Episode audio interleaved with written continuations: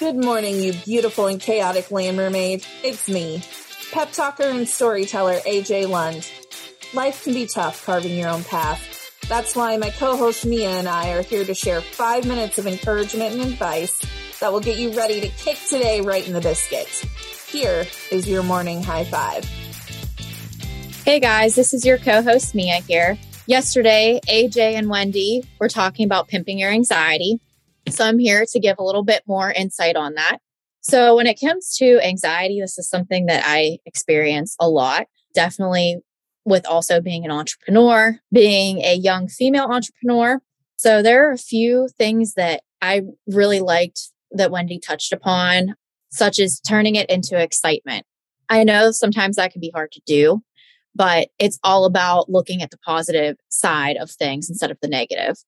So a few ways that I try to negate some of my anxiety is definitely breathing exercises. Take a minute, stop what you're doing, just breathe. You know, take long, deep breaths, exhale, exhale the negativity when you're breathing out.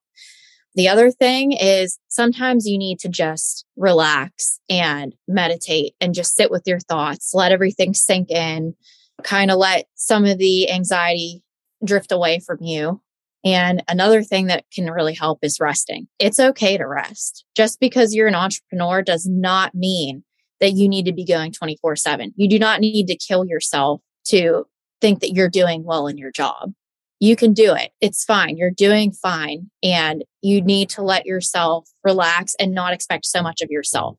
I feel like a lot of times anxiety comes from us expecting so much from ourselves and it depletes us of our energy, period. So sometimes you just really need to step back, relax, and do something that makes you happy.